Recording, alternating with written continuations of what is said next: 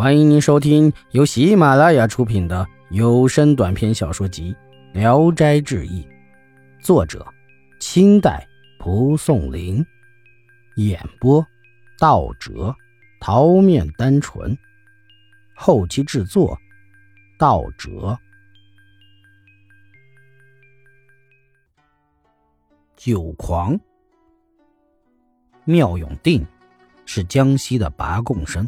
平时爱酗酒，亲戚朋友都吓得躲避他。妙生偶尔有事到了竹叔家里，因为他为人滑稽，爱开玩笑，竹叔家的客人便和他谈起来，很喜欢他。于是大家一起畅饮。妙生喝醉了，便使酒性辱骂同席的人，得罪了客人。客人生气了，整个酒席大乱。竹叔出面左右劝解。妙生说偏袒了客人，便又对族叔发起怒来。族叔没有办法，只好跑去告诉他的家里。家里来人把妙生扶回家中，才放到床上，他的四肢全都凉了，摸了摸，竟然气绝了。妙生死后，有个戴黑帽子的人把他给拘捕了去。一会儿来到一处官府，房顶上都是浅青色的琉璃瓦。人世间没有见过这样壮丽的。到了高台下，好像是要等候见官。妙生自想没犯什么罪，一定是因为客人告发了酒后斗殴的事儿。回头一看，那黑帽人，他怒目瞪着两个眼睛，像牛一样，又不敢问。然而自己认为共生和人发生了争吵，或许犯不了大罪。忽然，大堂上一个官吏宣布说：“让打官司的人明早再来等候。”于是，堂下的人纷纷扬扬，像鸟兽那样散去。那妙生也随着黑帽人走了出来，又没有地方去，只好缩着头站在一家店铺的屋檐下。黑帽人就生气地说：“你这个酒狂无赖子！天快黑了，个人都去找地方吃饭睡觉，你到哪里去？”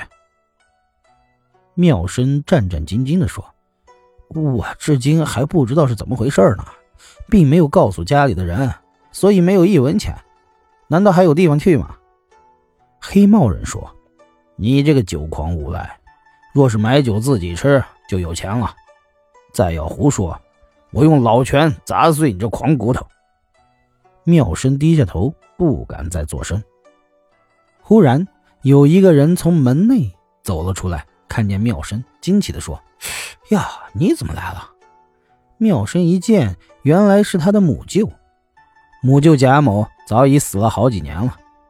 妙生见了他，才恍然大悟：哎，自己已经死了，心里更加的悲痛害怕，向贾某哭着说：“啊，救救我！”贾某回头对黑帽人说：“东林不是外人，请来寒舍说话。”于是。二人进了门，贾某又给黑帽人作揖，并且叮嘱他要多加关照。不多时，摆上酒菜，围坐着喝了起来。贾某就问：“我的外甥发生了什么事儿？竟麻烦您去勾他的魂来？”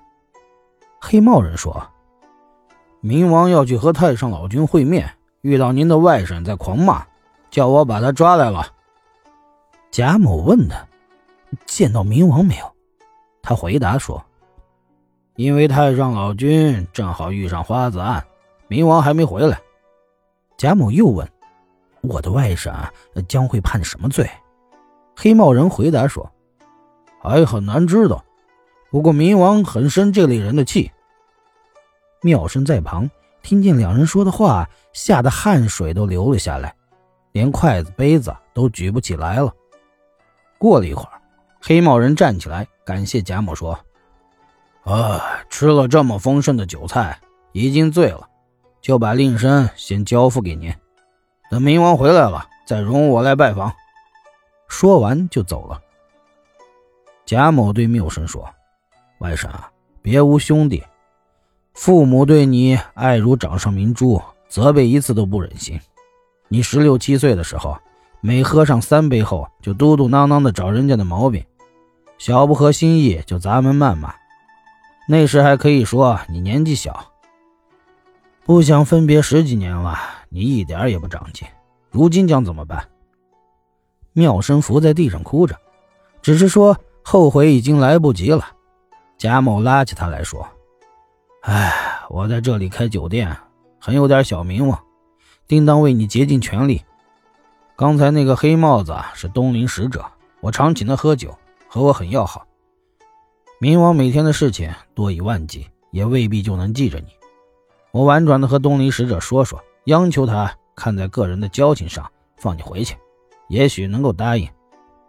立刻又转念说：“哎呀，这个责任很重，没有十万不能办成。”本集演播到此结束，谢谢大家的收听，喜欢请点赞、评论、订阅一下。